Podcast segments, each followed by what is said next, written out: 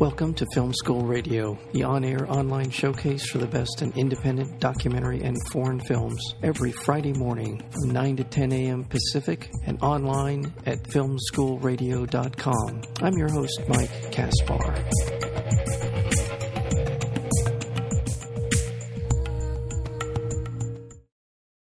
In this tense and immersive tour de force, audiences are taken directly into the line of fire between powerful opposing Peruvian leaders who will stop at nothing to achieve their respective goals. On one side is President Alan Garcia, who is eager to enter the world stage. He begins an aggressively extracting oil, minerals, and gas from untouched indigenous Amazonian land. He is quickly met by a fierce op- by the fierce opposition from indigenous leader Alberto Pizango, whose impassioned speeches against Garcia's destructive actions prove a powerful rallying cry to throngs of his supporters. And this is the premise, the opening, the uh, our introduction into this wonderful new documentary. It's called "When Two Worlds Collide," and it is opening to today here at the Laemmle Monica Film Center in Los Angeles. And we're joined today by one of the co-directors of the film. That would be Heidi Brandenburg. The other director, co-director, is Matthew Orzel. Heidi, welcome to Film School. Hi, thank you very much for having us. Yes, for having me today. okay, well, well, welcome. Uh, it's a, it's an honor to have you here. This is a. Uh, I, am trying. I was trying to think of the words to sort of uh, the impressions I have of the film are. It's, it's first of all, it's very powerful, but it's also the immediacy of the film has a lot to do with the footage. Certainly, you there's some amazing footage in here of these clashes between these two opposing political uh, force on regarding these issues, but also um, the uh, the words, the the the uh, passion of it, really draws someone in. Um, tell us a little bit about how you got to know about this situation in Peru, and the decision to move forward and make it into a documentary. Yes, sure. Um, so we everything really started after graduating college. Um, me, Matthew, who's the co-director, and our producer Tara Akbar, we were we were good friends at college. Wanted to make a movie, and since I was half Peruvian and I was raised in Peru and had already done a previous short film, and we decided that this would be the place to go back to. And um, so off we went to this adventure that we actually thought, oh, it's going to be a short movie. We're going to be there for a couple months, and it.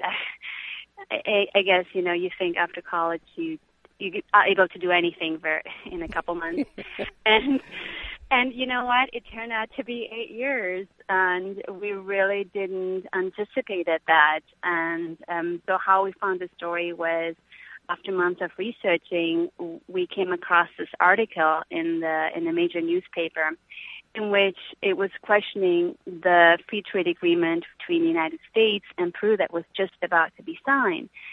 And the issue was that there were already such ex- existing tensions in the Peruvian rainforest in, in the indigenous communities because there were constant oil spills and the water was contaminated. The people had no clean water to drink. The, there were no any, any, any, any more animals to hunt.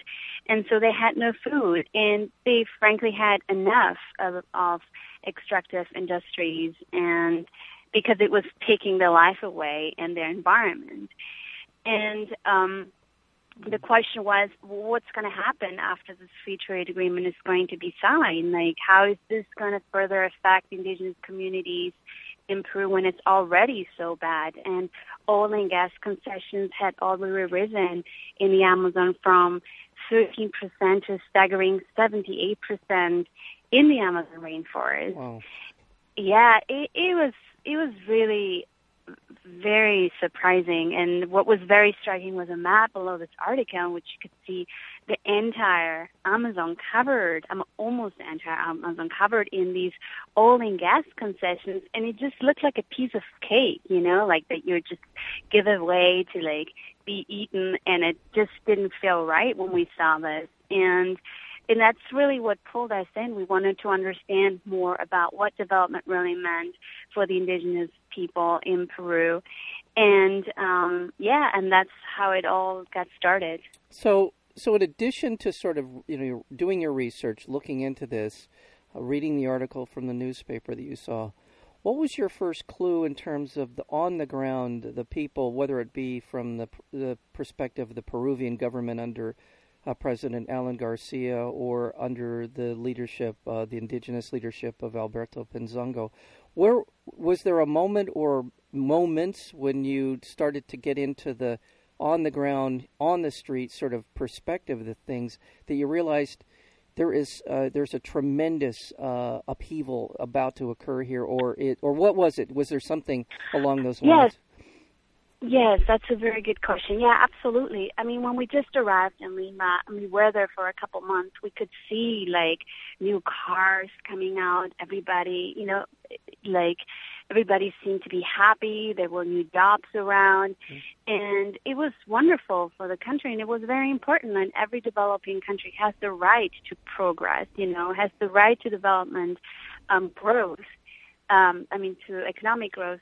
But it was just the questions like how they were doing it, mm. and um, we wanted to find out the other side of well, if this is all wonderful, but how is this really affecting the indigenous people in the rainforest? Because nobody saw that part.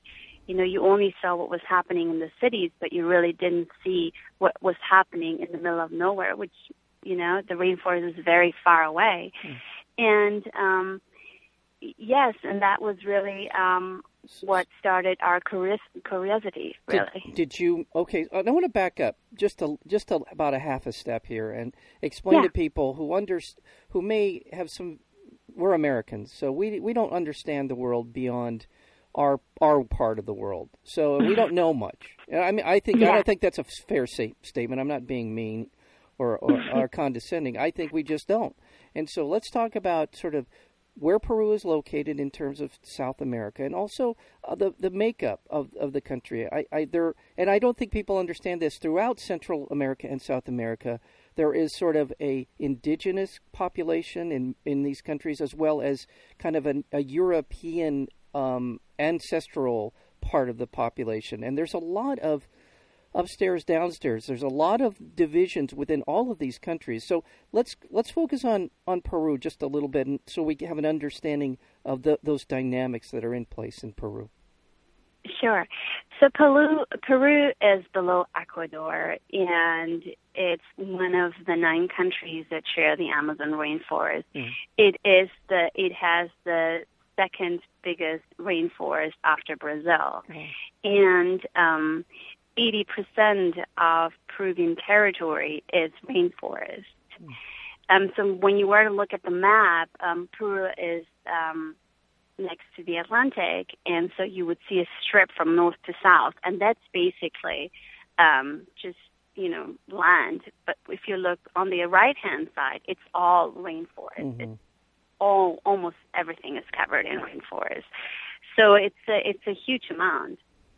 Okay, and am I was I correct in characterizing the sort of the, the social tensions that are this the, the there's class divide? Is there a class divide in Peru that I was alluding to? Um, it...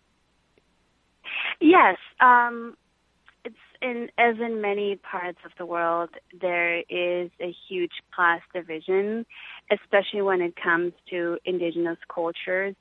And one of the things that was um, that made that very evident and is when Garcia said, you know, these are people, second class citizens. They can't tell us how to move forward. And he was calling them that they want to keep those riches to themselves mm. and not sharing with the rest of Peru. Mm. And it just showed this sort of mentality that it just wasn't, it, it just wasn't the right thing to say when you have such a delicate situation in front of you. Right.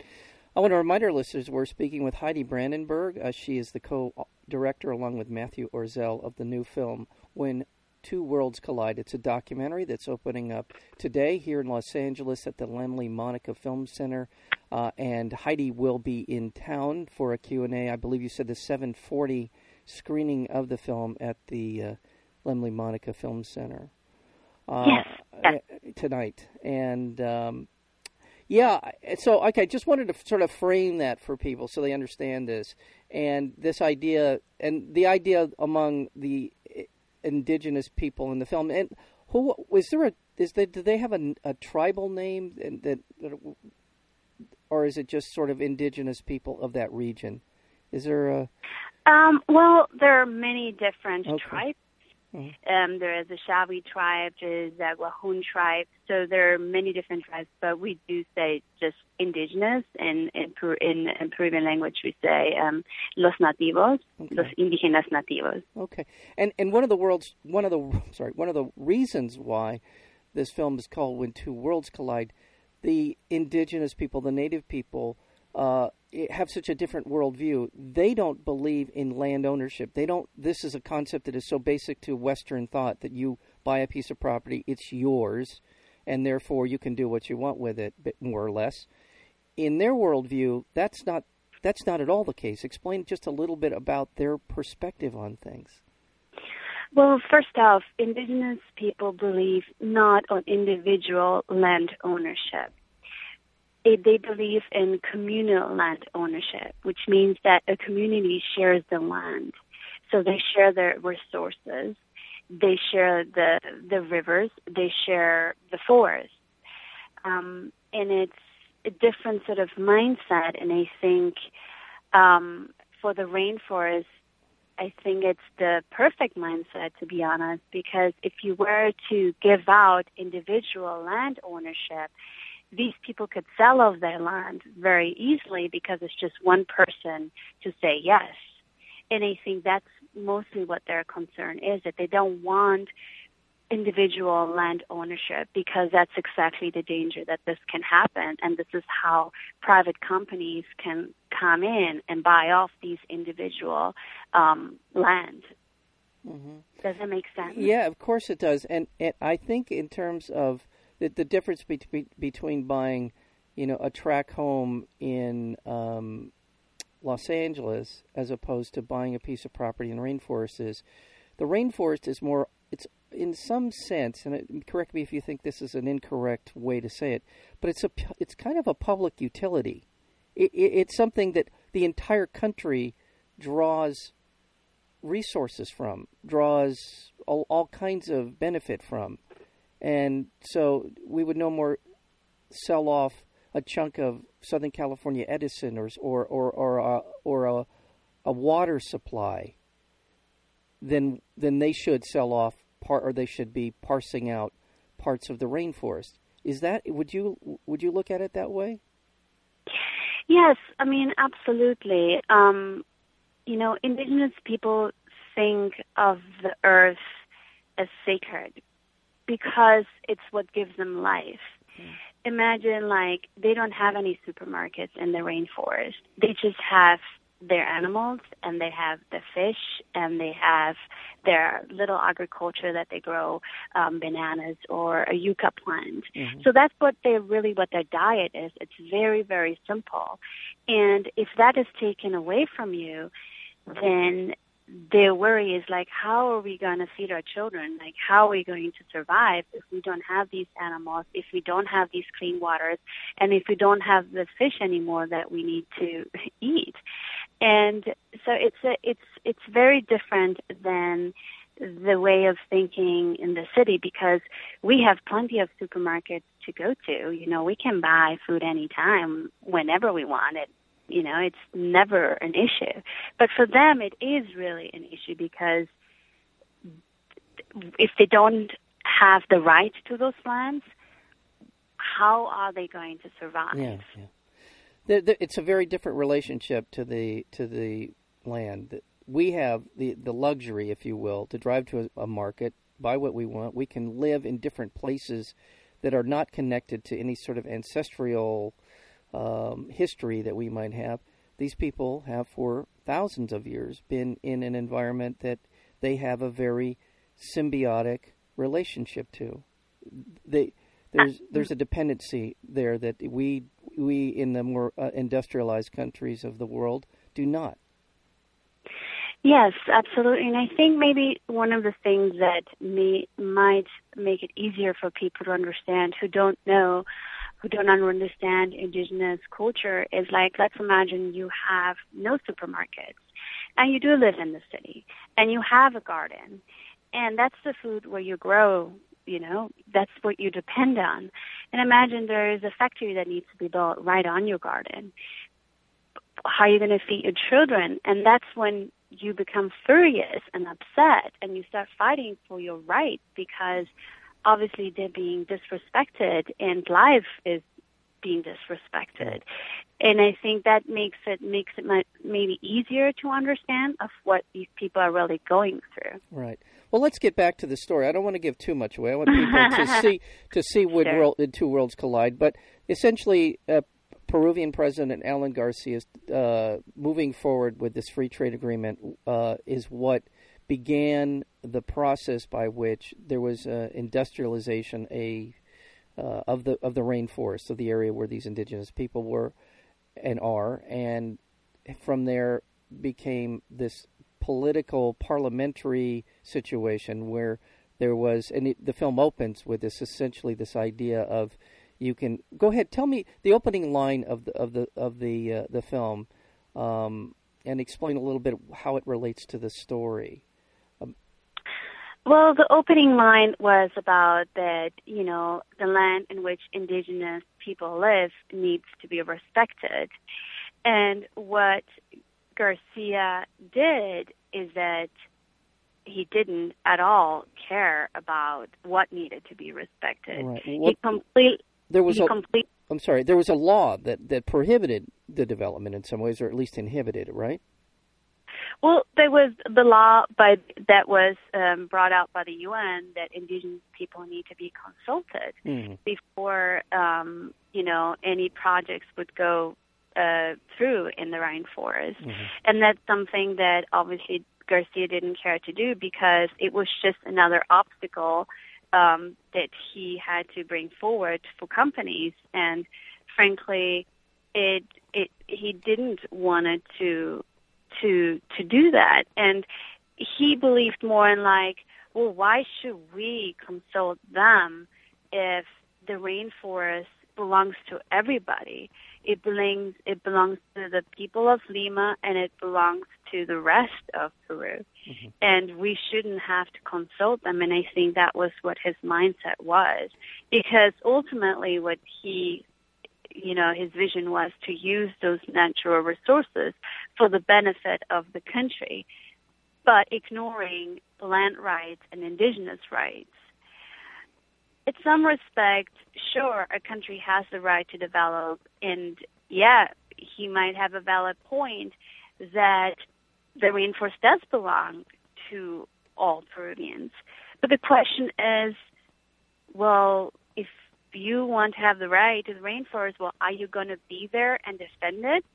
Are you going to be there and tell companies or, you know, palm oil companies to say like, no, you know, hold on a minute, this is this is sacred land. We have medicine plants here. Um, are you going to go and say that? No, they're not because they barely travel there. It's very far.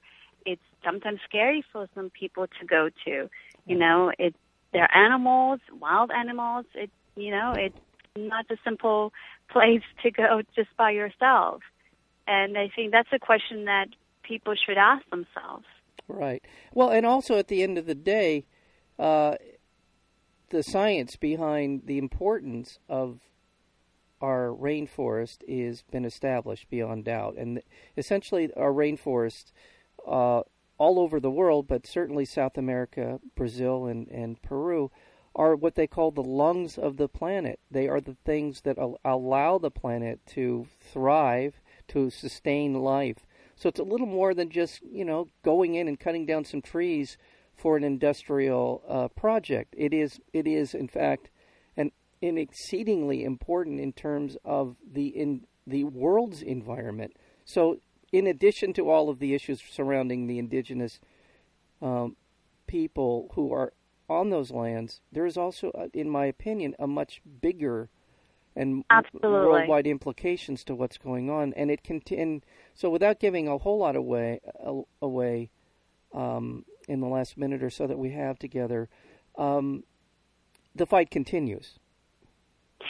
Yes, the li- uh, the fight continues, and you know, unless we do something about it to help stop deforestation, it is always going to continue. Mm. And it's yeah, it's it's a very um, it's really a reality of what's happening right now, and um, it was one of the things that started um, us to wanting to make this movie because um, everybody's talking about climate change and the importance about rainforests and mitigating those impacts, but yet, what are we doing to save it? Yeah. Yeah, it's again. I'm going to say it. It's a, it's a really terrific documentary. I want to say again, when when two worlds collide, uh, the co-directors are Heidi Brandenburg and Matthew Orzel. It's a powerful film, thought-provoking. All of these things. It is well worth your time to go see this again. Uh, it is at the Laemmle Monica Film Center in Los Angeles. Uh, Heidi Brandenburg, co-director, will be there tonight, uh, September 16th, for a Q&A for the 740 screening. See this film. It's important, and it's important for a lot of reasons, and it's a very good documentary. And one last thing, when two worlds collide movie.com as I said, you can find out more about the screenings, about the updates on, on the situation, as well as how you can take action when it comes to what's going on in Peru and in the Amazon rainforest. Heidi, thank you. Thank you so much, Mike. It was a pleasure meeting you.